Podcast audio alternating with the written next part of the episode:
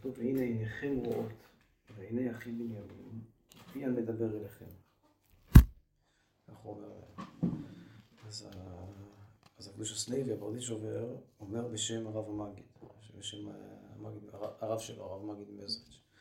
ככה, והנה מורי ורבי הצדיק מורנו דובבר, שזה המגיד, אמר שכמו שיש אור וחושך בעולם, כך יש בשכל האדם אור וחושך. עד כאן דבריו. גם ה... אפשר להבין, בכלל שכל זה חושך. איך אפשר להבין את זה? בכלל שכל זה חושך. הבנה זה חוסך הבנה. סתם ככה הייתי חושב ששכל זה חושך. ככה כתוב בקבלה, שהמקור השכל זה נקרא כוח המשכיל. הביטוי, שזה הסברנו את זה הרבה פעמים, הביטוי בקבלה של כוח המשכיל זה בוצינה דקרדוניתא. שבוצינה דקרדוניתא, הכוונה זה נר של חושך. בוצינה זה נר, קרדוניתא זה כדרות. אז כאילו הפשט הפשוט, זו שאלה מה הפשט של הביטוי הזה, כן? אבל כאילו, ככה תמיד היה מצויר אצלי, יש לזה הרבה אולי דרכים להסביר את זה, אבל הפשט הפשוט, שיש כמו שיש נר שמפיץ אור, יש גם נר שמפיץ חושך, כאילו זה ביטוי כזה מוזר, נגיד בוצינה דקרדות, כמו נגיד נר של חושך, נר ש, שמפיץ חושך. זה כינוי לשכל, או ל, ל, כלומר לכוח המשכיל, כוח המשכיל הכוונה הפוטנציאל השכלי של הבן אדם, כלומר היכולת הנפשית להפיק השכלות, להשכיל משהו. ומה מה הקשר, איך אנחנו מסבירים את זה תמיד? תמיד אנחנו אומרים ששכל סתם ככה זה, זה זה גדרים, כמו להגביל דברים. אם אני מבין משהו, הכוונה שאני תופס את הגדרים שלו טוב טוב. אז כשאני מבין אותך, אני כאילו מקרין עליך הגבלות. ולהבין משהו טוב טוב זה להגדיר אותו. זה גם באמת מחשיך אותו.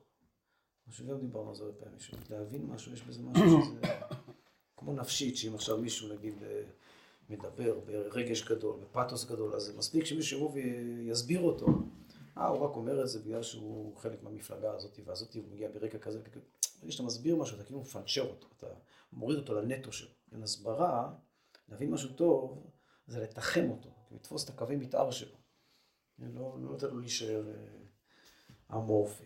זה כאילו ביטוי ששכל, במהות שלו, זה להקרין חושך, להקרין עליך גדרים. לגדר אותך. תפיסה זה החשכה. תפיסה זה החשכה.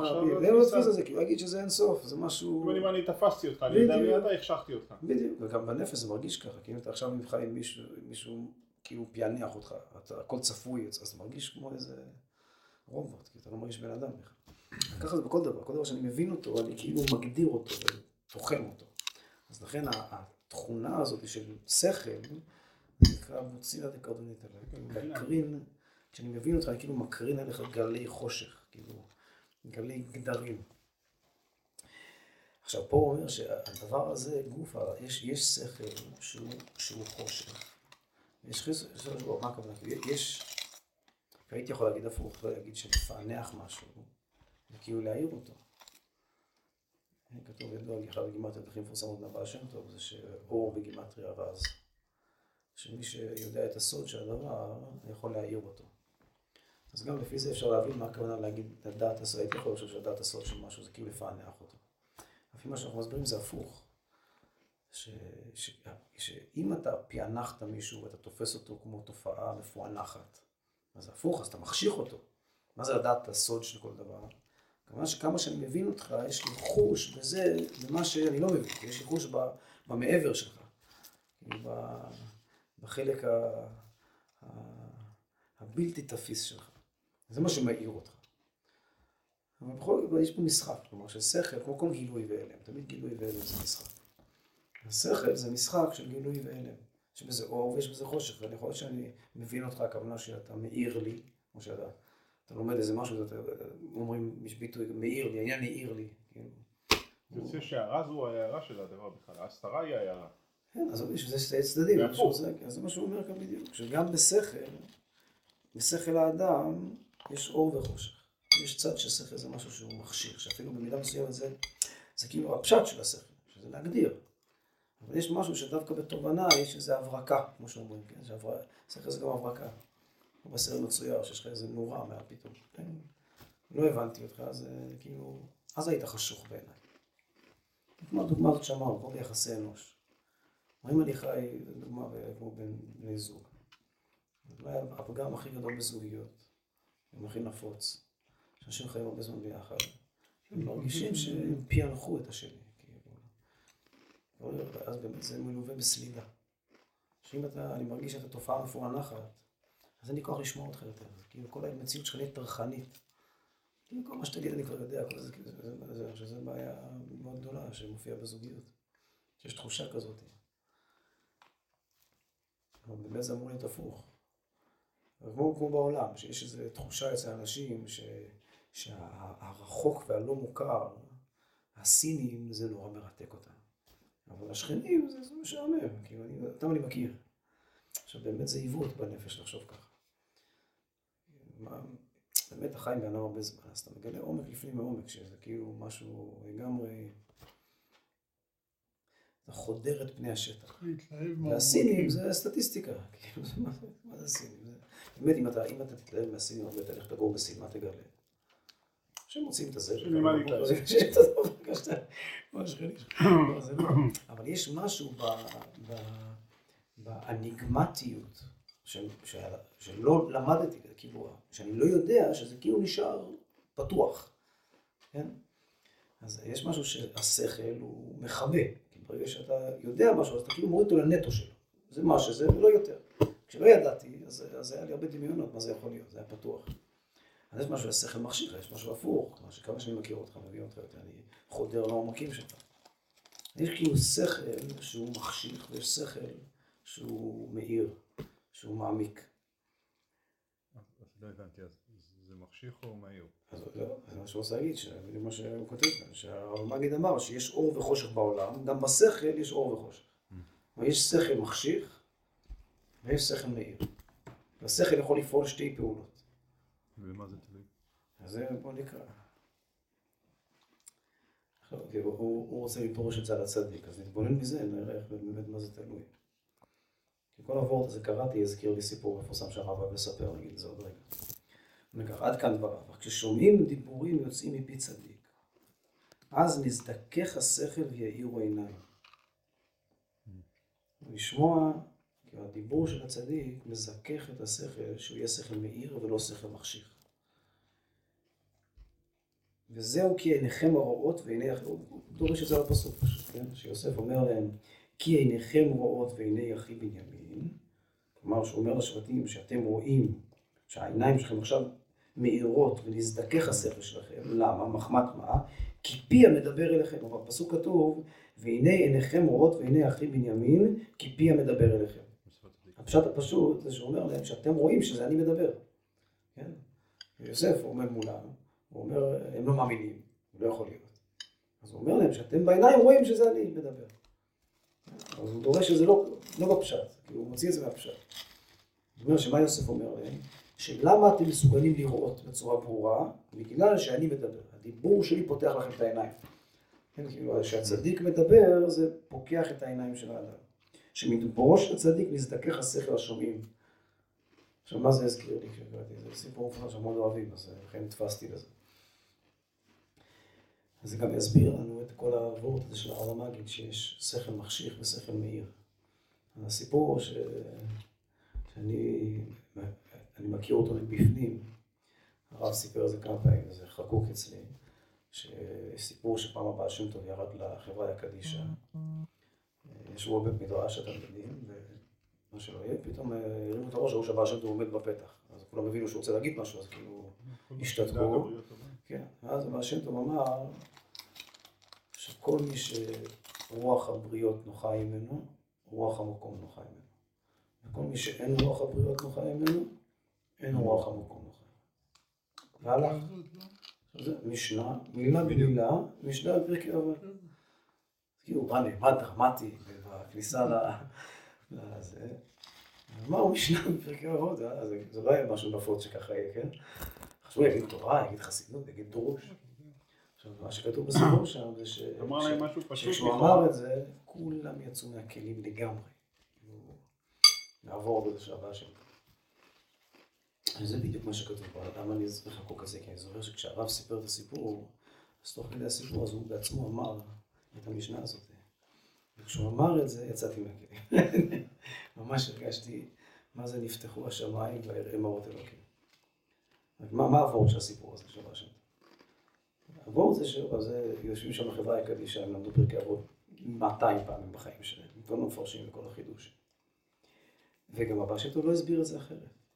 מה הם הבינו? הם הבינו משהו אחר ממה שהם הבינו פעם? הם הבינו בדיוק מה שהם הבינו כל, כל פעם שהם שמעו את הדרשה הזאת, לא הבינו שום דבר אחר. רק מה? כתוב שזה ככה, שזה, שזה אמת, שמי שרוח המקום נוחה ממנו, רוח הבריאות נוחה ממנו, רוח המקום נוחה ממנו. כל מי שאין רוח הבריאות נוחה ממנו, אין רוח המקום נוחה ממנו. הוא פשוט אמר את זה, למרות ששמעת את זה, כבר למדת את זה מיליון פעמים בחיים שלך, פתאום אתה, כאילו פעם ראשונה בחיים, זה הבנת את זה. אבל זה דיבור של צדיק. כשדיבור של צדיק, הוא יכול להגיד לך אותו משפט ששמעת, וגם זה לא, פעם, זה לא רק שזה אותו משפט ששמעת, זה לא כמו לשמוע פרשנות חדשה, זה גם אותו משפט וגם אותה משמעות, כלומר ידעת גם את המשמעות. אם הייתי שואל אותך אתמול מה המשמעות של המשנה הזאת, היית מסביר לי בדיוק מה שאתה מבין היום. אבל פעם זה היה חושך, ועכשיו זה אור. מה הדוגמה פה בספר? שכאילו, אם אני אשאל אותך קודם מה כתוב בפרקי אבות, אז אתה תגיד לי שאני, מה זה לפי, מה זה נקרא חושך? חושך נקרא ש, שלמדתי משהו, ועכשיו אני מרגיש שאני יודע אותו. זה הפשט חושך. כלומר שכאילו למדתי את זה, כמו כיפת טניה. כאילו, כאילו קניתי את זה, גמרתי את זה, סימנתי על זה וי, כמו שזה. וכשהצדיק אומר את זה, אז זה כאילו מהפכה. הכל, אה, פתאום אתה קולט שזה משהו אחר לגמרי לגמרי מכל מה ש...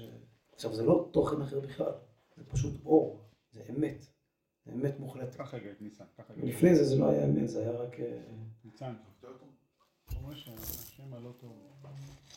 אני חושב, ספר מכוונים. רגע, שומעים משהו בכלל?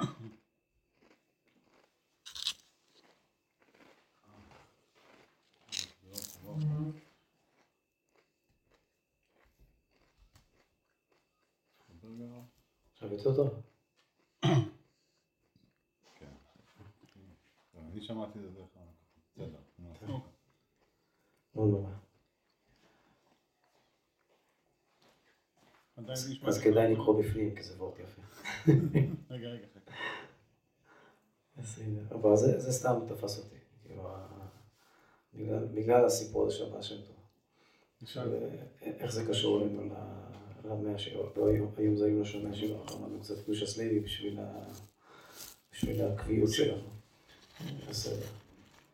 אבל אה, זה, כאילו מה של קדוש הסלוי. בכלל קדוש הסלוי, כמו הרבה ספרים מהדור הראשון, זה הרבה עוסק בצדיק, בצדיק, כאילו ההתקשרות, המיוחדות של הצדיק, ההתקשרות לצדיק, הייחודיות של הצדיק. והצדיק זה שהוא, שהוא מאיר שיהיה אמיתי. כמו שהצדיק אומר, גם אם זה מה ששמעת את זה מיליון פעמים, מה, מה עושה שזה יהיה בגלל ככה? ש- פשוט שהוא חי את זה, כי אצלו זה כאילו לנו לחיות בעצם זה גרסה משודרגת, של מה שחז"ל אומרים שדברים יוצאים מן הלב נכנסים ללב. כלומר, שאם אצלך זה אמיתי, זה חי אצלך אמיתי, אז כשאתה אומר את זה, אז אתה אומר את זה באמת. וממילא מקבלים את האמת, קבל אמת מפי- אומרה. מי שאומר, אומר אמת, מה הכוונה שהוא אומר אמת? שכשמה שהוא אומר זה האמת שלו, הוא אומר את עצמו. מה שהוא אומר, כתוב בחסידות, שכל אחד הוא אומר את משהו. אז אם, אם אחד הוא לא מסונכרן, הוא לא אמיתי בדבר הזה, אז זה שאומר את המילים, זה, זה, זה, זה כמו לראות איזה סצנה בסרט עם קריינות שלא לא תואמת למה שאתה רואה על המסך. כאילו, זה לא... אז מילא זה לא חודר.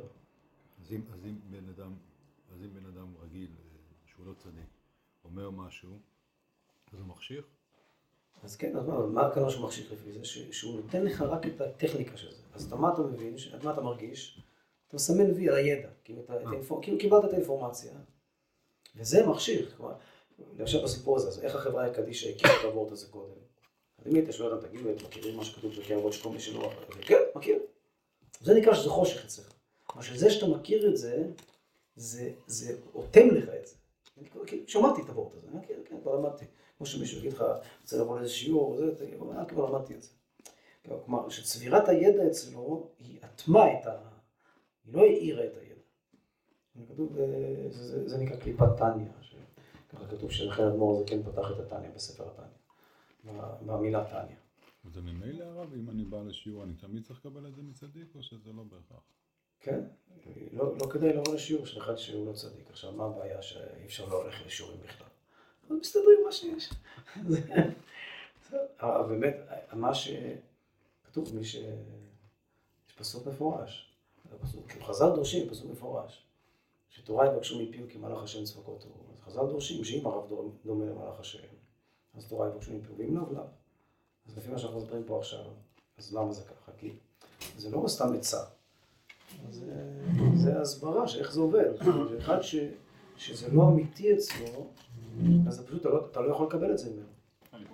וממילא כשאתה לא מקבל ממנו את התורה, אז לא רק שאתה לא מקבל את זה, אלא יש לא משהו שזה אפילו מחשיך לך את זה, כי זה, זה מתיר עליך תחושה שלמדתי את זה כבר, כאילו סגרתי את הפינה הזאת. כמו שאחד, לא יודע, לומד פעם, למד מהשילוח, זה לא העיר לו. אבל מה, הוא כבר לא ילמד זה יותר בחיים, למה? כי אם יגידו לו שאתה רוצה ללמד, אה, כבר למדתי. כאילו זה, זה, אז הוא, כאילו זה, זה, זה לוקח לו את זה, במידה מסוימת. זה יותר מזה, זה החשכה כבר רצינית. כן, ההחשכה זה התחושה הזאת, ש, שזה שלמדתי מחסיר את זה. ועכשיו אני סימנתי על זה וי, כאילו, גמרתי עם זה. פחות מתאים לי. או שאולי זה איתי. לא, קניתי את זה, לקחתי את זה, בלעתי את זה, לא יודע איך להסביר את זה, צברתי את זה, כן? כאילו צרחתי איזה ידע, ועכשיו צברתי אותו. עכשיו פתאום מגיע איזה צדיק, איזה בעל שם טוב, והוא אומר לך בדיוק את אותו משפט, והוא גם אומר, גם אומר אותו עם אותו תוכן, כלומר הוא לא מסביר אותו, יש הרבה דורשים בחסידות, שדורשים פסוק הפוך ממה שחשבת. חידוש, לא חשבתי ככה אף פעם, פה זה לא מה שקרה. לא קרה שבא שטוב דרש את זה אחרת. לא בדיוק מה שחשבתי זה בדיוק מה שהוא אמר. רק שכשאני חשבתי את זה, זה היה חושך. ואיך שהוא אמר את זה, זה, זה היה אור. ויהי אור. פתח פיך ויהיו דבריך. לפי זה גם אפשר לדרוש מה הכוונה שלי. שצריך לדבר דברים כאלה שמאירים לך. מה שאצלך מאיר, אז, אז ממילא אם אתה אומר את זה, אז זה דברים מאירים. אבל אם אצלך זה לא מהיר ככה, אז כשאתה אומר איזה דברים מחשיכים, מה זה דברים מחשיכים? זה צבירת ידע. כלומר, מי ששומע אותך, הוא מקבל רק אינפורמציה, אבל הוא לא מקבל את, ה... את הגונג של ה... מה הפשט של... שזה מהיר? הפשט שזה מהיר זה האמת שבדבר. זה כמו המשפט הזה, כאילו זה גם בתוכן. אז בתוכן, זה, זה לא סתם כנראה הוורט הזה, כי זה באמת תוכן שהוא, שהוא פלא פלאים. להגיד כזה תוכן. שכל שרוח הפרט לא חי ממנו, רוח המקום לא חי ממנו. וכל התלמידים שלו התלהבו. כן, כי זה גם באמת, זה באמת מאמר, הפשט שם בסיפור זה שכל דבר שהבא שם טוב היה אומר, היה עושה גום, כן? כאילו שהוא, כמו שהוא כותב, שכשהצדיק אומר זה מאיר. אבל לא סתם הסיפור זה על, ה... על הדבר הזה. זה מאמר חז"ל, כי זה משנה ממש אה, פלאית. צריך לחשוב על זה. שכל מי שהוא, כנראה שמי ש... אם שומעים את זה מישהו פחות צדיק, אז צריך לחשוב קצת, לא מספיק. אם מישהו צדיק אומר את זה, זה פשוט חודר. אם לא, אז מה, לא אבוד, אז מה צריך לעשות? צריך קצת להתאמץ, דרר. זה לא חשוף. אם המילים לאותיות הן גסות, אז זה לא חשוף מספיק, אז המקשיב צריך קצת להתאמץ בשביל להפנים. אז עכשיו אנחנו צריכים להתאמץ קצת, מה זה המשפט הזה?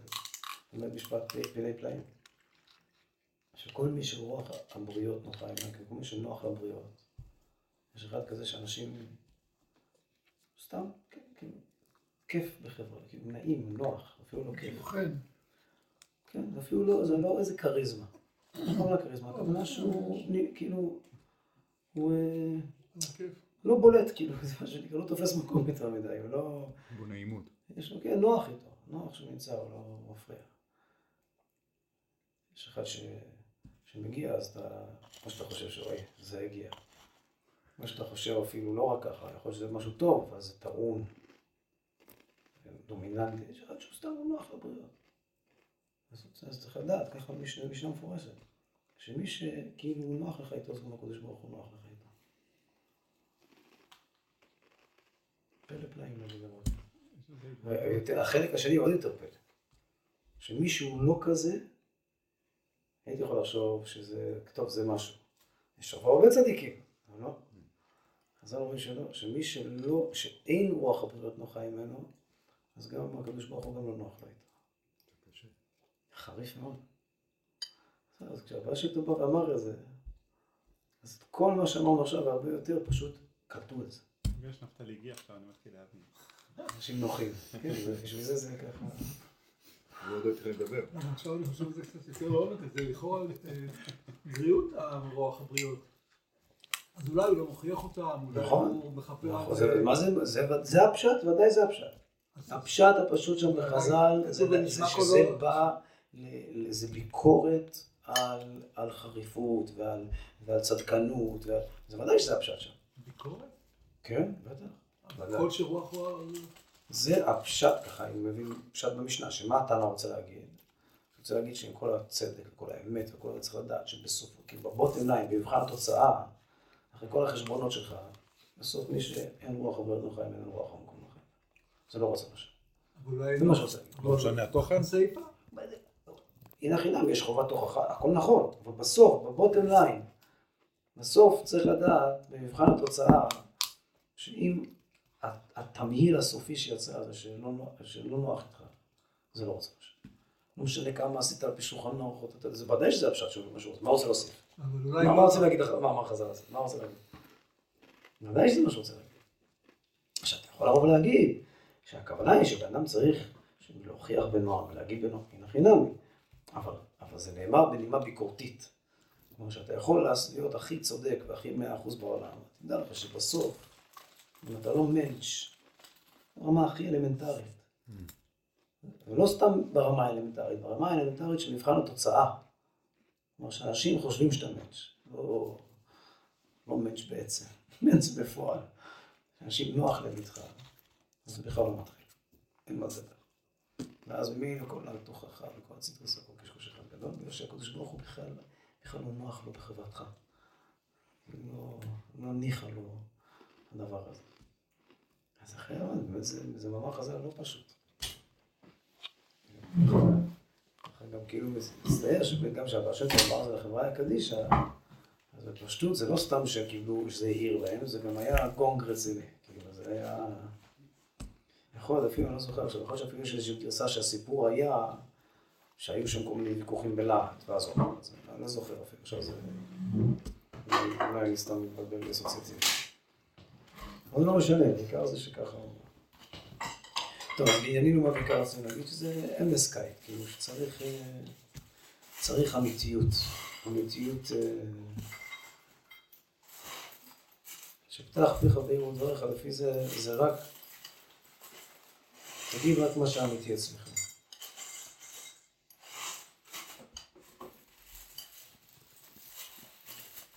באמת, המסקנה שיוצאת מזה, כמו שכתוב במקומות בחז"ל, ש... שיכול מאוד להיות שצריך גם לקיים בהתאם לכך שהשם הוא בשמיים ואתה על הארץ, אבל כן יהיו דבריך מעטים, אל תגיד הרבה. באמת לא צריך להגיד הרבה. אם, אם בסוף יוצא שרק מה שאני אומר, שיש לי ילד, אתמול כשהיינו בבני ברק דיברנו על אה, אבות, ש... שאיזה הוא שוטה שמאבד כל מה שנותנים. שכל יהודי יש לו איזושהי נקודה קטנה של מה, של שם מה, של ביטול. שואלת את מי שמאבד גם את המה הזה. דיברנו על זה לכבוד היטב, כל היטב אני מדבר על זה, כי זה כל היטב אני נזכר בסיפור הזה, ש... לא איזשהו סיפור, משהו שקראתי פעם, הזה בטח פה פה בעבר. אבל הוורט הפשוט שם זה שכאילו, שכל בן אדם בשביל, יש לו איזה, גם אם הוא לא מאה אחוז אוחז בזה, אבל זה איכשהו, יש לו שייכות לזה. ואם אין לך שייכות למשהו בכלל, אז אתה גם לא מבין מה חסר לך. אתה, אתה בכלל לא יכול. גם להרגיש שאין לי משהו, שם הדוגמה זה ביטול. אחד קורא על משה רבנו, שכל החיים שלו זה הקדוש ברוך לא חושב על עצמו, הוא ביטול ממציא, אז אתה קורא לזה מדרגות כאלה. אז גם להרגיש שאני לא כזה, זה גם אומר שיש לך איזושהי שייכות. שאתה מבין מה אתה לא על כל פנים, שיש לך מספיק... אה, יש טיפה רגישות. אתה מספיק רגיש להבין מה מדברים, שאתה לפחות יודע שזה לא... אם עכשיו אומרים כל שרוח הבריאות נוחה ממנו, אז, אז אם זה קצת עושה לך בו, זץ, אז אתה לפחות מבין מה זה, מה זה רוח הבריות לא חי ממנו. אם, אם אתה בכלל לא מבין את זה, יכול להיות שאתה שומע כזה משפט, ואתה חושב, כן, מה הבעיה, אצלי הכל בסדר. אתה בכלל לא, זה לא מתחיל אפילו, אתה לא... אז הטיפה, הטיפה, מה שיש לבן אדם, זה בעיקר ממחיש לו מה חסר לו, ככה תמיד הוא מסביר. ואם הוא מאבד את זה, אז הוא באמת נהיה שויטה. הוא בכלל לא, בכלל לא קולט שחסר לו משהו. אז אדרבה, יכול להיות שהוא חושב שהכל מושלם, הכל עשה מאה אחוז, זה ממש אחד שהוא שויטה. אז, מה, אז לפי הדבר הזה אפשר להגיד שגם פה, לא חייב, אולי לא חייב, אולי, אני אומר, בלימוד זכות, שיכול להיות שאתה יכול לדבר על דברים גם אם אתה לא מאה אחוז אוכל שם, חייב שיהיה לך איזושהי שייכות לזה. כלומר, בסוף אם אתה אומר משהו שאתה, שזה לגמרי מלאכותי, אתה סתם מזיז את השפתיים, מוציא אותיות, אתה לא אוחז בזה בכלל, אז זה מחשיך, זה שכל מחשיך. לא רק שזה לא מהיר, זה ממש מחשיך את המציאות. גורם ל... גורם לבן אדם שמולך להרגיש. שהוא כבר יודע את הדבר הזה. עושה ממנו הזוי. אבל זה לא מהיר לו בכלל. אז לכן ודאי עדיף שתשתוק. אז ככה נדרוש גם מה זה פתח פיך ויראו דבריך. שרק לפתוח את הפה מדברים שמאירים לך. שלא לפתוח את הפה בכלל, אם זה לא מהיר לך. אנחנו אומרים פה לימוד זכות כלשהו, שעל כל פנים שיעיר לך קצת. הפשט פה בקדוש הסביבי זה שרק אם זה, רק אם אתה אוחז במקום הזה לגמרי, אז אפשר להגיד אותו. אנחנו נלמד זכות, בשביל שלא נצטרך לשתוק, זה גם הפרנסה שלנו תלויה בזה וכולי, צריך... רחמה וכל מעשה. אז שיהיה איזשהו, על כל פנים איזושהי זיקה, ואם לא, אז באמת לא צריך להגיד. בסוף מה יוצא שכל אחד צריך להגיד מה הוא אומר, שכל אחד אומר את מה שלו. ואם אתה לא זה, אם אתה לא הדבר הזה, אז אל תגיד את זה בכלל. זה כלל יסוד. וגם מזכיר את הסיפור שאנחנו מאוד אוהבים של הבן של הרמי השילוח, שהיה בית יעקב. שכל שנה אנחנו מספרים את זה שה... שהיה לו הנהגה מאוד שונה מאבא שלו. דיברו על זה פה קודם, שאת כל הספרים, את כל השלוש דורות הראשונות של אישביץ, כתב את הכל הרב זילר, סוד ישרים, בעל התכלת, מי שהכי מפורסם דווקא היום. בגלל הציצית, התכלת, הוא הראשון. התכלת שכולנו לובשים היום זה לא, זה לא התכלת הזאת. היום כבר גילו תכלת הרבה יותר, באמת הרבה יותר, בדרך הטבע זה הרבה יותר הגיוני. הוא לא הראשון שגילה תכלת כלשהו, וחסידי רצין, אני חושב, שהולכים בדרכו עד היום לובשים את, ה, את השיטה שלו בתכלת. מכיוון שהוא היה הראשון שגילה, אז הוא נקרא בעל התכלס. הוא כתב ספר ספרים, סדרה שנקראת סוף ישרים, אבל האמת היא שהוא גם כתב את הבית יעקב. וגם את המאה שלו, גם את אבא שלו, גם את סבא שלו. זה גם דוגמה יפה קצת ממה שדיברנו עכשיו, שכל שנה אנחנו מזכירים את זה שזה... אני לא ידעתי את זה, שמישהו הסביר לי את זה, הייתי ילד, אני לא זוכר. זה פלא גדול באמת. כי מי שקורא את שלושת הספרים האלה, זה פשוט לא יאומן שבן אדם אחד כתב את שלושתם. כאילו... זה לא נכתב בחיי המאה שלו. הוא ליקט, הוא שמע את התורות וכתב אותם. אבל הסגנון כתיבה והסגנון של התורות הם כל כך שונים, והם לא רק שונים, הם גם מובהקים, כלומר מהשילוח יש לו סגנון מובהק לכל הספר, ולבית יעקב יש סגנון מובהק שלו, ולסוד ישרים עצמו יש גם סגנון שלו. עכשיו הוא כתב את כל השלושה. כי זה, זה פלא כמה בן אדם הוא אמיתי, כלומר את אבא שלו הוא כתב כמו אבא שלו, ואת סבא שלו הוא כתב כמו סבא שלו. ואת עצמו הוא כתב כמו עצמו. כאילו, משהו... אצל סבא שלו? הוא היה מאוד צעיר. הוא כתב את זה מאוד בצעירותו. כתוב שכשהוא כתב את זה, זה שמעו איתו זקני החסידים. אבל בכל מקום יוצא, כאילו זה ממש... כי סתם ככה היית קורא את שלושת הספרים, לא היית מעלה על דעתך בחיים שלך ואני כתב אותם. כלומר, התורות בתוכן הן מתכתבות מאוד, כלומר זה הדרך של, של חזות אישביץ. דווקא בתוכן זה כן מתכתב מאוד, זה גם מדבר הרבה פעמים אחד על השני. אבל בסגנון זה כאילו אחרת לגמרי, פה הוא מעריך מאוד, זה אחרת לגמרי. ואותו אחד כתב את שלושת, כאילו, חזר את התורות. אז גם רואים שהוא מתעצם מאוד עם מה שהוא מדבר. מכל מקום, הבית יעקב הבן, יש סיפור שאנחנו יכולים לספר, שהוא היה מאוד שונה מהאבא שלו, כמו שאמרנו עכשיו. וככה, על פי המסורת, גם בהנהגות שלו, הוא היה מאוד מאוד שונה, הוא הנהיג שולחן, הטיש שלו היה אחרת לגמרי מאבא שלו. וכדרכם של חסידויות, אז זקני החסידים לא... לא אהבו את זה שהוא ככה משנה כל מיני, כל מיני הנהגות. אז ככה מסופר שבאחד ההתוועדויות, כנראה אחד מזקני החסידים אפילו קצת התרעם, שמה ככה אבא שלך לא, לא היה עושה ככה, כמו שאתה עושה עכשיו. אז מסופר שבית יעקב אמר לו שלא נכון, אבא שעשה בדיוק ככה. בכלל, כל מה שאני עושה זה בדיוק כמו אבא שלי. כשהוא אמר את זה, אז זה כאילו היה כאילו קצת בדיחה, כי היה ברור לכולם שזה לא ככה. זה היה בגסות, זה לא היה נתון לדיון. הוא ראה שכולם תמהים, אז הוא אמר שאבא שלי לא חיכה אף אדם בעולם, וגם אני לא מחכה אף אדם בעולם. אני עושה בדיוק כמו אבא שלי. הוא לא חיכה אף אחד, אני לא מחכה אף אחד. אבל זה גם דוגמה יפה למה שקראנו עכשיו בקדוש הסלוי. שצריך להיות אמיתי, אמיתיות, הרי, הרי יש בזה קוץ. הקוץ זה פשיסחה, הוא היה תמיד של הקוץ, תמיד חבר של הקוץ, כמו שהזכירו פה קודם. אז יש בזה את ה... למרות שזו תורה הרבה הרבה יותר ממותקת, ופחות ביקורתית, אבל אף על פי כן יש בזה חריפות, יש בזה המון המון חריפות אה, קוצקרית כזאת.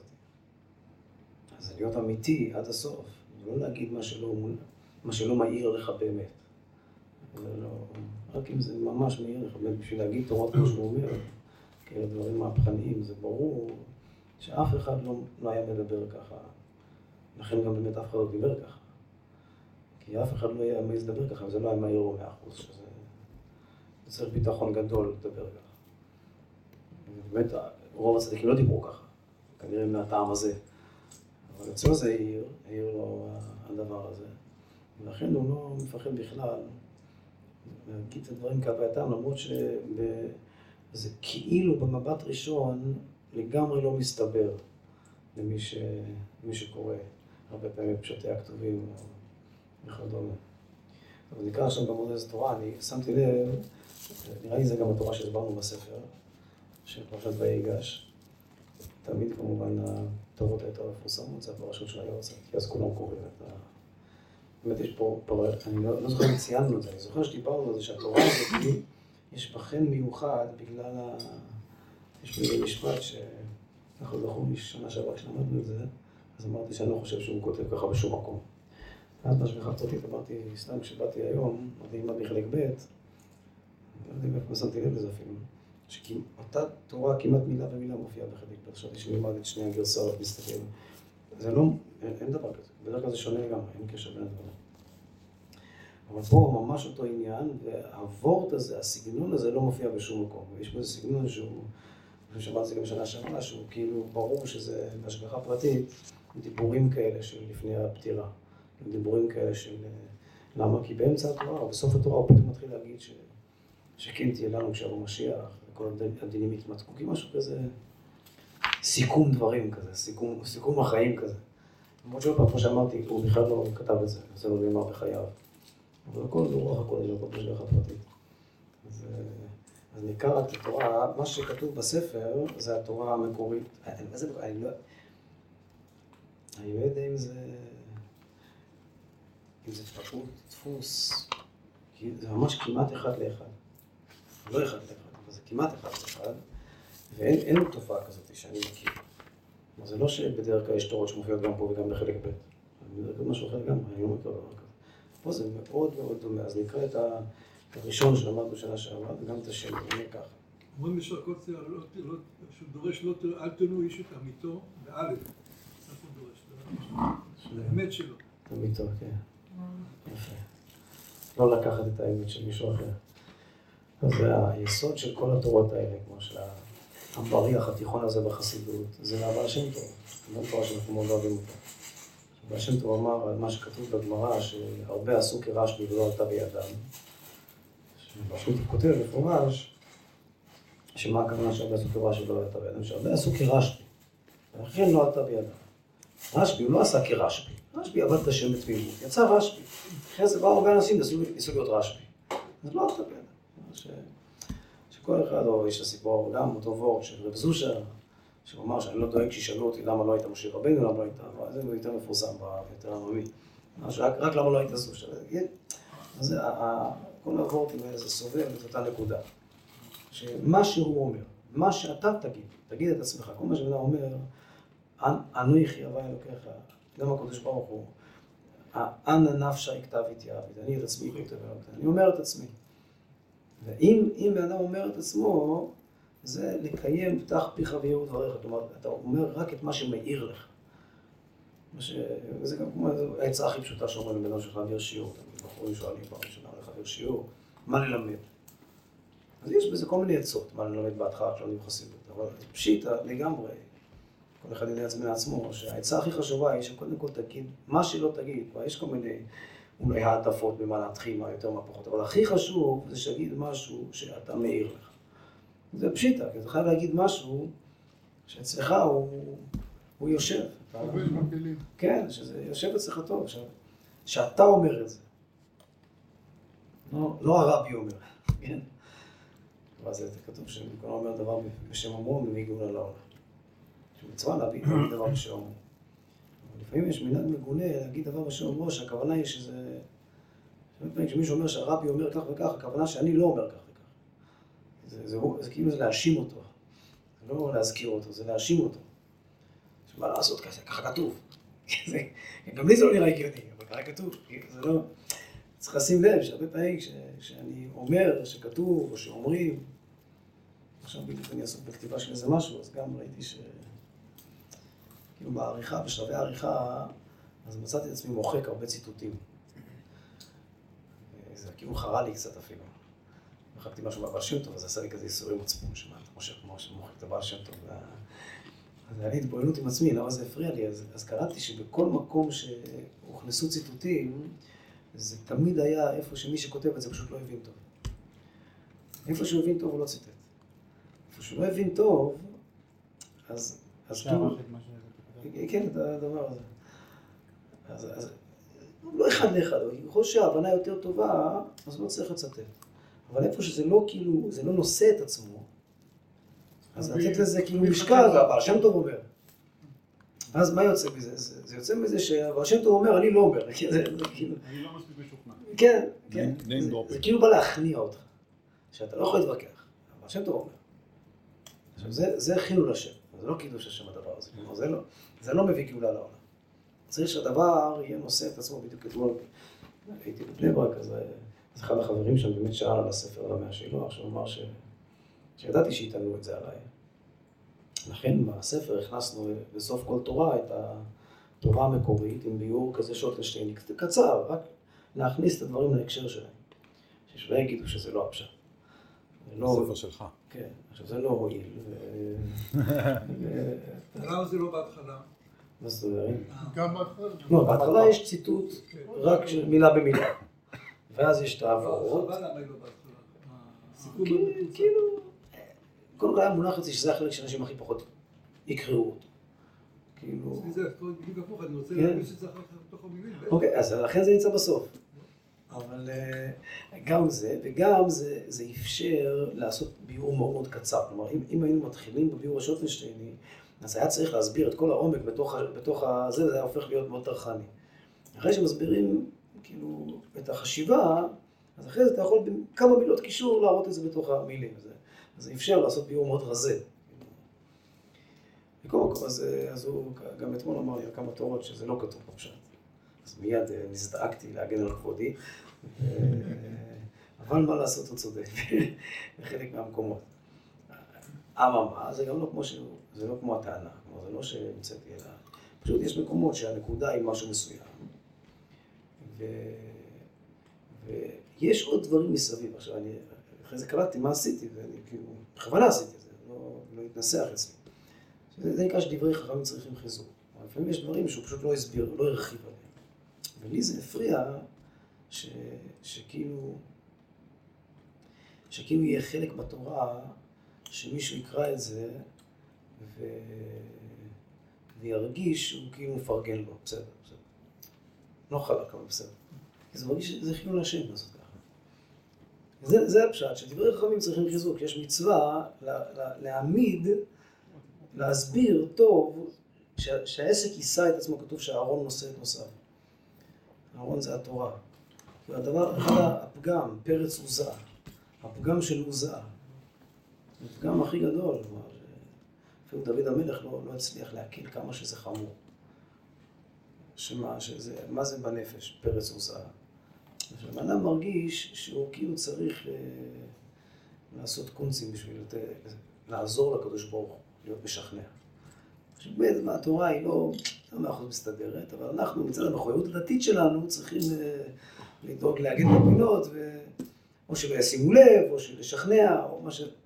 שזה אפיקורסוס, כתוב ש... מה, מה הסיפור על עוזה? שכשהעלו את ארון ברית השם לירושלים. אז שמטו הבקר, כתוב שזה היה על, על בכלל זה כתוב שזה זה היה שורש החטא, שאסור שזה יהיה על בקר, צריכים בכתף יישאו. זה הטעות של דוד, לכן הוא נענש. אבל זה היה על בקר, על עגלות בקר. כתוב ששמטו הבקר, כמו שהיה איזו תקלה טכנית שם, והארון, כאילו מה שסמך את הארון נשמט. כן, כן, מט ליפול. ועוזה, הוא רואה את זה, אז הוא, אינסטינקטיבית, כאילו באינטואיציה, כמו, כמו כל בן אדם, הוא רואה את זה, ארון, ברית השם, בא ליפול, אז הוא מיד שלח יד ותפס את זה, ונהרג במקום. עכשיו, גם פה זה כאילו לא כתוב שהוא מת כי הוא נגע בארון ברית השם. שזה היה עונש, מה זה היה עונש? זה היה עונש כי כתוב שהארון נושא את נושאיו. עכשיו זה כאילו, הדבר הזה גם מוסבר בחסידות, שזה כאילו אחד, ה, אחד הפלאים הכי עמוקים, לכן גם דוד המלך היה לו, כתוב שהוא מאוד, אפילו כעס על זה. שמה זה ככה, כל בן אדם, חרל. כן, זה, כאילו זה, זה היה ספונטני, זה היה בשנייה, בשבריר שנייה, כמו שאומרים. ואיך אפשר, אה, איך אפשר לדון אותו. מה כתוב בחזות? שאיפכא מסתבר, שהפוך, שדווקא בגלל שזה היה כל כך ספונטני, לכן הוא נענש. כלומר שהתגובה הספונטנית הזאת היא שיקפה, ש... כלומר בן אדם סוחב את התורה. אז כל הזמן כאילו מלמדים עליו זכות. ש... שאומנם הוא סוחב, כי כתוב בתורה, בכתף יישאו. יש מצווה בתורה. אבל כל הזמן מלמדים עליו זכות שהוא יודע שלא הוא נושא את התורה, אלא אהרון נושא את נושאיו. אז למה הוא סוחב אותה? כתוב בכתף יישאו. אבל ברגע ש... באינסטינקט שלו, הוא קופץ, כשזה בא ליפול, אז הוא כאילו מעיד על עצמו למפרע, שכל חייו הוא מרגיש שהוא אה, בדקות, כן? הכל זה דקות שבדקות. אבל התגובה האינטואיטיבית הזאת היא, כאילו מכריעה אותו למפרע, שאתה לא באמת מאמין שאהרון עושה כזה. אז גם ככה אני אדרוש קצת בחריפות אולי, על, על, על הנטייה הזאת, כאילו, לעגל פינה, להגיד שטוב, זה מעיד שלא מאמינים. לא מאמינים שהארון, מה זה אהרון נושא את נושא ברוחניות? שהתורה היא נושאת עצמה, הכוונה שהיא הגיונית, שהיא מסתדרת, שזה עובד, שזה באמת, זה, זה פשט, זה פשט המציאות. וכשבן אדם קורא תורה של צדיק, ובסוף הוא כאילו חצי מודע חושב לעצמו שהחלק הזה לא מאחורי מסתדר, נעגל את זה, אז זה נקרא שזה פרץ עוזה. שהוא כאילו מרגיש שהוא צריך לתמוך את הרב, וזה מעיד עליו שבאמת אין לו אמונה בכלל. שמראש הוא לא, כי אם הוא היה מאמין, אז הוא היה, אז הוא לא היה מוכן לוותר. הפוך, הוא היה מקשה על הצדיק. רגע, אבל את זה לא הסברת.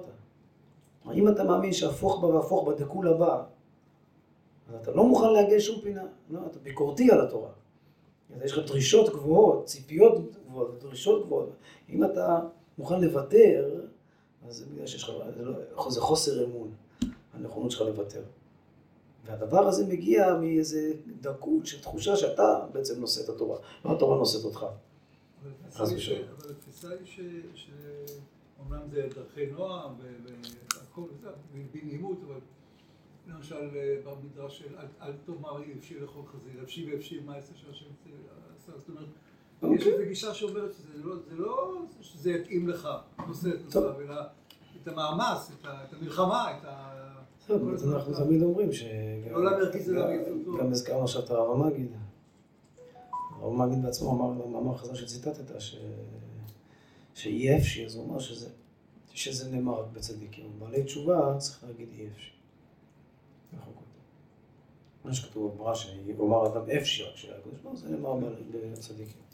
אבל בעל תשובה, אז הוא מגיע למדרגה יותר גבוהה. כלומר, מי שלא מכיר את הרע, אז הוא יכול להגיד שהוא לא אפשי. אבל מי שמכיר, אז הוא יודע שאי אפשי. לא, זה הכי טוב בעולם. כלומר, מה, מה יוצא מזה? שגם מה שהתורה, זה כמו, כמו המצווה שבכתף יישא.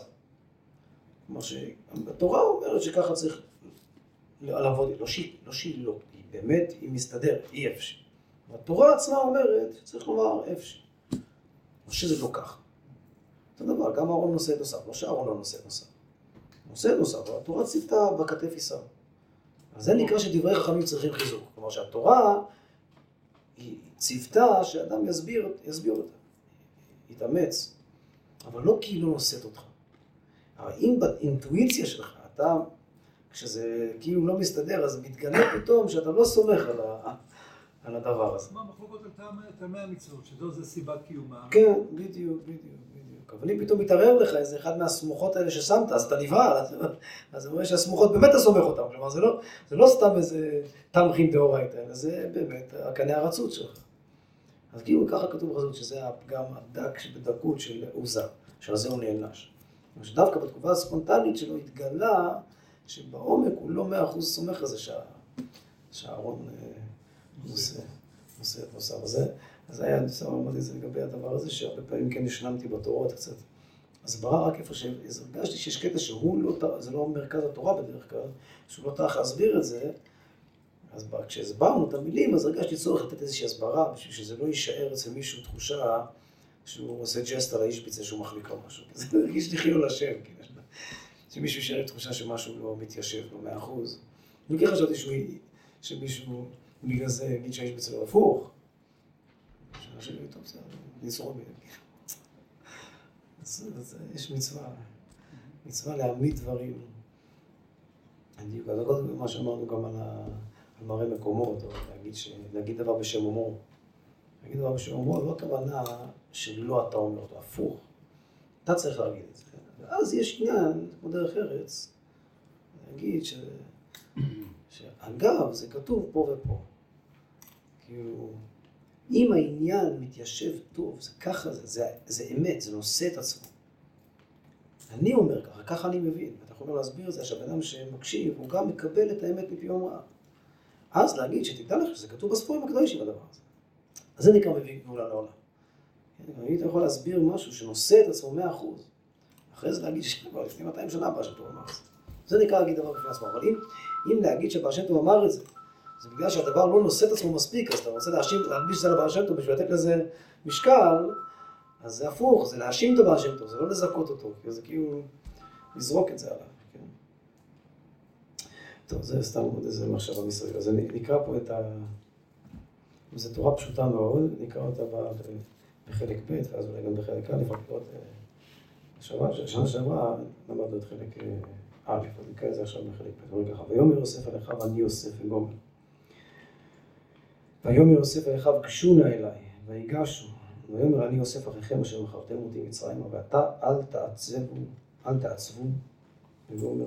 כי למחיה שלחני אלוקים לפניכם וגומרים. כל הסיפור, כל ההתוודעות של יוסף לאחיו. שהם בסכנה גדולה, ויהודה ויגש יהודה יוסף, יש כל, כל ודברים שם. אז מה, מה, מה העבורת שאומר? משהו פשוט מאוד. וזה מלמד אותנו השם יתברך, שבא להתייאש שום אדם אפילו שידמה לו שישועה רחוקה ממנו מאוד. אומר שכאילו צריך ללמוד מפה, כמו שתמיד הוא לומד, גם, גם, גם בפרק הקודם, אומר את זה גם. הנה זה הכוח נתן השם יתברך בשבט יהודה שאינו מייאש עצמו לעולם. אף שיראה שיעבור עליו מה. מה שלא יהיה. אז גם פה אומר את הדבר. שפה זה בא ללמד אותנו שאסור לנו להתייאש אף פעם. וחלילה כל יום קהילתו מרובה מחברו. עד כי אפס ממנו ישועה, לא משנה איזה מצב מגיעים. אז פה לומדים שלא, כמו שמה היה להם. ושמה שהיה לא יכול להשתבש, משתבש להם. וכל הסיפור של השבטים. ועד כדי כך שבאמת אתה מרגיש שכאילו יש פה מזימה. ובאמת יש פה, מי שקורא את הסיפור ממעוף הסיפור יודע שבאמת יש פה מזימה. עלילה, נורא עילה על בני אדם. להתגולל עליהם. זה מה שהוא כותב. ובזה יתחזק האדם, שייתן לב לצער השבטים. אז כאילו תזכר בסיפור הזה. שהיה להם בזה העת, שנתפסו כמרגלים, אחרי הלכו לשבור תבואה לאחר את נפשם ברעב, רעב, ככה הרבה זמן כל הסיפור הזה, היה ברוך גדול, היו ברעב הרבה זמן. ועד שנסו לשבור לחם, פתאום עכשיו אומרים להם שהם מרגלים. וגם אחרי כל זה נאסר שמעון לעיניהם, וגם נמצא הגביע תחת בנימין, וניקח גם בנימין לעבד. זה כאילו מה שלא יכול להשתבש. זה כבר, מי שחושב על הסיפור, זה לא ככה, זה לא איזה פדיחה, זה לא איזה רגע קטון עזבתיך. כאילו, זה ההתנהלות, העולם נגדי כבר. ונדמה להם כי אין להם שום תקווה להיוושע. כלומר, בדרך הטבע זה כבר היה... והצדיקו להם את הדין. ואומרם, הננו עבדים לאדוני. אז הם באמת גם כאילו התייאשו, כי הצדיקו את הדין. ואחרי כן, כאשר הגיעה עת הישועה, כלומר, ברגע ש... שהצדיק, הקדוש ברוך הוא, צדיקו שלא רוצה להתגלות, אמר יוסף, אני יוסף אחיכם. מה הכוונה? זה אומר שלא נעשה שום מעשה שיהיה חילוק בין רגע שקודם התגלותו לאחיו ובין רגע שאחר כן. אבל שום, לא קרה, הישועה לא התחולל שום דבר במציאות ברגע הישועה. מה כל הישועה? כל הישועה זה רק שהוא אמר להם שאני יוסף. כן, כאילו כל הגלות זה שאני חושב שזה לא הקדוש ברוך הוא, וכל הגאולה שאני קולט שזה זה כן הקדוש ברוך הוא. אבל לא קורה כלום. בסיפור של יוסף, זה, מה בן אדם, ממה בן אדם מתייאש? הוא כאילו מחשבן ש, שאין תרחיש סביר שיכול להוציא אותי מהמוח עכשיו. אז מה, מה צריך להתחזק מאחרי יוסף? שישועה זה בכלל לא תרחיש. התרחיש הוא הישועה, עת שרה יעקב, וממנה גוף היבשר. אז זה לומדים לי אחרי יוסף, שגם הפס תקוותם שמכל תרחיש. ומה מתגלה להם ברגע הישועה? שבכלל לא צריך, שום תרחיש לא צריך. למה? כי התרחיש עצמו הוא הישועה. שכל הזמן הם עומדים מול אח שלהם. זה הכל בכלל לא קרה פה כלום. לא היה, לא דובים ולא יער, כמו שאומרים. מעולם לא היה גלות. ולא נעשה שום מעשה שיהיה חילוק בין רגע שקודם התגלותו. זה דומה למה שאמרנו בפרשת סלייבי לפני שבוע שבועיים, מי שזוכר, נס בתוך הטבע שהוא כותב על חנוכה, מי שעשינו את זה בזום. בין רגע שקודם התגלותו לך ובין רגע שאחר כך.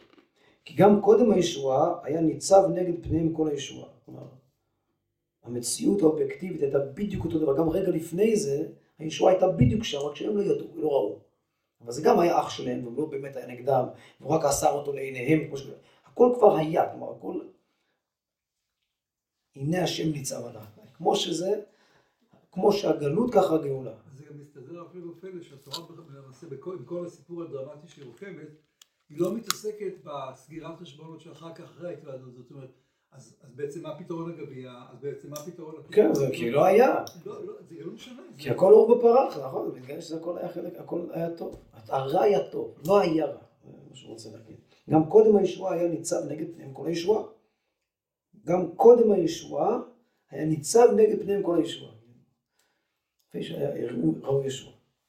שכתיב בה ותחי רוח יעקב אביהם, כלומר אותה ישועה שבסוף התקיים בתחי רוח יעקב אביהם, היא כולה הייתה, נוחה, הייתה קיימת מאה אחוז גם לפני.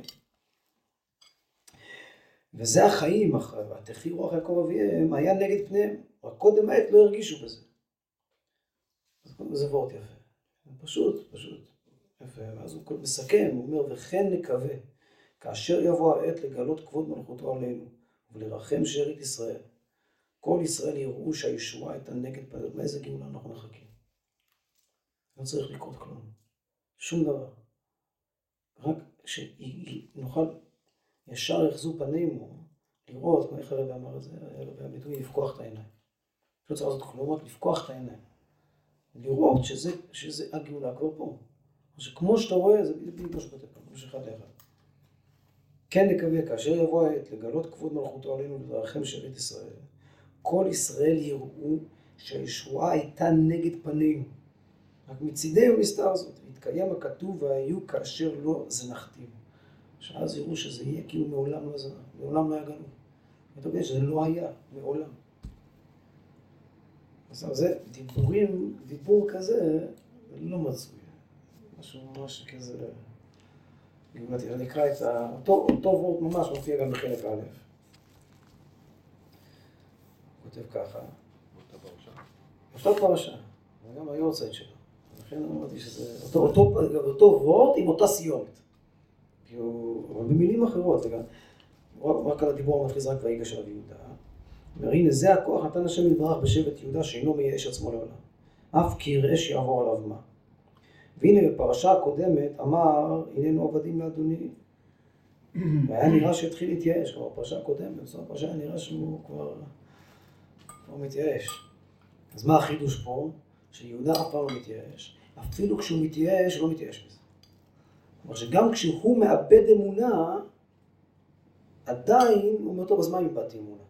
עדיין אין לו מאבד אמונה. כן, גם פנינה יפהפייה. שגם מזה שאני מיואש, לא מייאש אותי, שאני מיואש. אבל אני יכול לומר את זה, שצריך לסמוך על הביטחון, החשיבה חיובית. תחשוב טוב, אז יהיה טוב.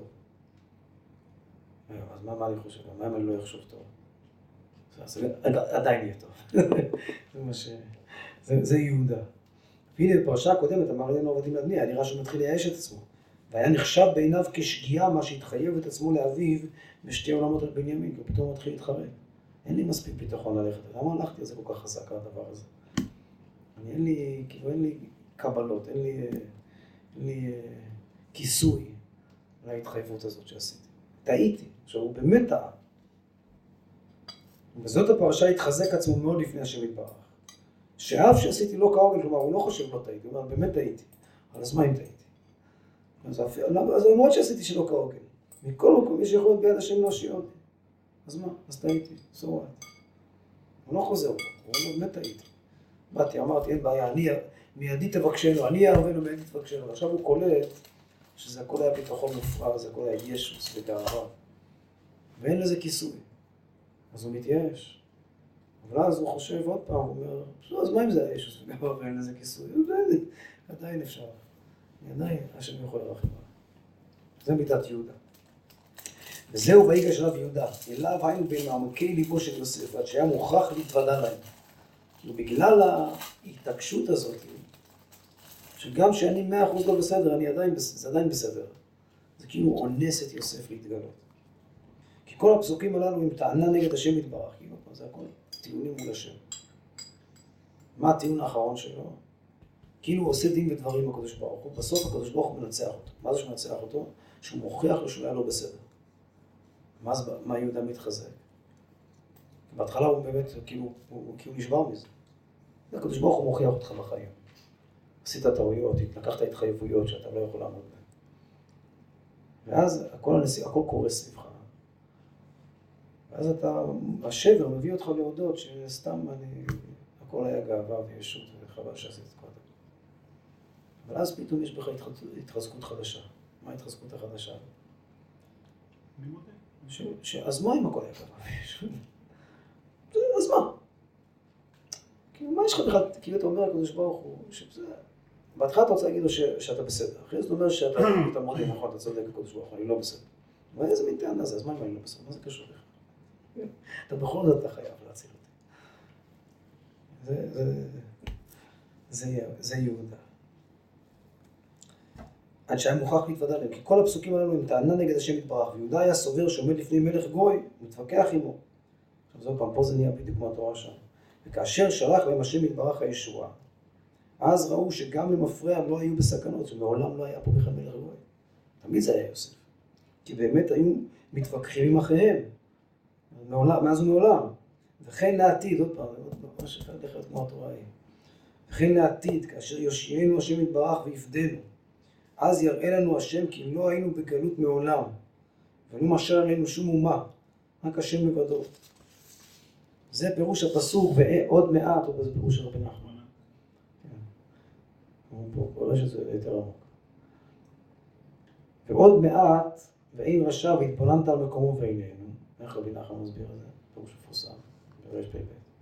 כלומר שאם אתה מתבונן, אתה מוצא טיפה טוב, הנקודה הטובה, אז אתה מתבונן בזה, ואז עוד מעט ואין רשע, ונעלם הרע. הכל... זה הבן אדם באמת. כן, שזה, זה נשאר האמיתי, והשאר נעלם. אנחנו מסביר. היינו, בעוד מעט יתבטל רשע, והתבוננת, היינו בפינת הלב, ואם תרצה להבין על מקומו של הרשע עצמו, ועינינו אנו תראה כי לא היה בו שום כוח ממשלה עליהם. עוד מעט התבוננות על הרע, אתה רואה שזה בכלל לא רע. לא עוד מעט התבוננות על משהו אחר, אלא על הדבר הזה גופה. כמו אצל יוסף, כשאתה מתבונן בו עוד צעד, אתה קולט שבכלל זה יוסף. בכלל זה לא מלך הגוי. אז כל המשפחה, גם אצל יעקב זה ככה, שכל ה- כל ההתבוננות במציאות היא כפולה. אותי בשושלות, הוא ירד ככה. כן, הוא לא- כן, כן. בורח מפני האח שלו, אבל הוא הולך להתחתן. בסוף הכל. טוב, אין רע יורד מלמעלה, הכל טוב. לעתיד לבוא גם הבעיה, זה עיקר הדיבור שתפס אותי. השגחה פרטית שזה ליורץ הדיבורים של אה, הסתלקות מהעולם. שכן תהיה לנו לעתיד של קודש ברוך הוא. עכשיו יש פה שתי, פעמיים, חזק מאוד. ש, שזה סוג הגאולה שמחכים לה היום. מה, מה מציירים? אני מצייר גאולה. אז כאילו, זה, לא מציירים כלום, רק עין בעין יראו, לפקוח את העיניים. תחזינה עינינו. מסתדר שזה כבר כאן, הכל כבר, זה כמו שזה, כן, של. הטבע, של דרך הטבע, בדיוק מה שדיברנו, נכון, הוא אמר את- הוא אמר את אותה פרקי- פרקי אבות הרגילים, אבל כאילו... נכון, גם עם זה, נכון, בדיוק, זה הכל היה שם. ופתאום אתה קורא את הפרקי אבות של הבעל שם טוב, אתה אומר, בואנה, זה באמת כתוב, כמו שהוא אומר. כמו שאתה לומד פשט עמוק, אז רואה את זה, זה באמת כתוב ככה, אף פעם לא חשבתי שזה כתוב. טוב, זה, שיתקיים בנו, זכותו תגן עלינו, לחיים. לחיים, שיהיה... אמן, חיים, חיים. נזכה להיות אה, קשרים באמת ויסקי לכולם. למשבצר. היום היורצייט שלו, ולהתקיים בנו הדבר הזה, זה גם באמת זה החוש שלו. להסתכל על המציאות בעומק שלה ולהראות שהכל טוב ולא חתום מעולם. ולא... זה באמת, הכישרון, העומק של המאה השילוח, זה היכולת הזאת לכוון לליבת המציאות. כלומר, לא להגיד משהו אחר, או חידוש. להסביר את עומק עומק הפשט ולהראות שזה הכי אלוקי שיכול להיות. אה, קטן. אבל אה, לגבי, כתוב. לגבי יום המשיח, אה, אה, שיעבוד מלכויות, רק יש, אה, יש הנחיה מפורשת שיש שינוי מציאות שם. אז לא, אז הוא רוצה להגיד ששינוי המציאות זה, החזון של ישעיהו. זה השינוי, הכל, עם דיר בס, בעלי החיים. אז לא, אז גם זה, זה הכל פנימיות הפשט. שהכל יתגלה מתוך המציאות. שיראו שה- שהנמר עם דיר רובץ. זה עובד. כל מה שחשבת שזה לא עובד, זה רק בגברא. בהסתכלות. וכשמתקנים את העיניים, מביטים נכון, קביעה רצונית. אז הוא לחיים. שזה- כן עובד. זה הטבע. כן, כן, כן. חיים, חיים, הרב. חיים לחיים. חיים, חיים. ככה כתוב, ככה מסבירים תמיד שזה היה הבעיה בגאולת מצרים. זה כאילו היה משהו אקס משינה כזה, מחוץ למציאות. לכן הקדוש ברוך הוא נשאר טפח מעל הקרקע, או עשרה טפחים מעל הקרקע. אבל עתיד לבוא דירה בתחתונים, מה שהקדוש ברוך הוא יחדור למציאות, הכוונה שזה יהיה הטבע, בגימטרי אלוקים. זה השיעור של שנה שעברה. כן, זה מה ש... שהתורה הגדירה, וכאילו... אין עוד. וידעת היום ושבות על דרכי הווי, הוא אלוקים בשמיים הארץ תחת, אין עוד. זה מה יש. זה הכל אלוקות. זה לא איזה פירוטכניקה. זה ככה. לראות את זה, ועוד פעם, לא לחשוב שלראות את זה הכוונה שהשולחן יהפוך לגוש, השולחן הזה. זה לא שולחן אחר. הרב הקוסקר היה אומר שבני אדם לא צריכים ללכת באמצע, רק סוסים הולכים באמצע. הם הולכים בצדדים. אז גם כשמישהו אומר את האמת שלו, הוא צריך להגיד אותה, להיות... נכון, להיות לא צריכים קיצוני. להיות בקצה, לא לחפש להיות באמצע אף פעם. מצד אחד. לא מצד. שני, גם מה שלא אמת, לא להגיד. לא. לא במלאכותיות. רק פתח פיך ויעיר אותך. מה שמעיר לך תגיד. שלא מעיר, אל תגיד. עכשיו אנחנו מלמדים זכות של אם זה קצת משהו. אם אין שייכות אסור להגיד, זה ודאי. אבל לחיים לחיים. חיים. איך אפשר להגיד את זה עם כל מה שהיה עכשיו? אה. בסדר, זה תמיד זה הפוך. מאז סימן התורה אנחנו רק מדברים על הדבר הזה כל הזמן. עכשיו צריך להגיד. אבל בסדר, הנה הכי ברור שעל זה חז"ל אמרו אותך שכנפת בי, אמרתי. אתה מבין? באמת זה פלא.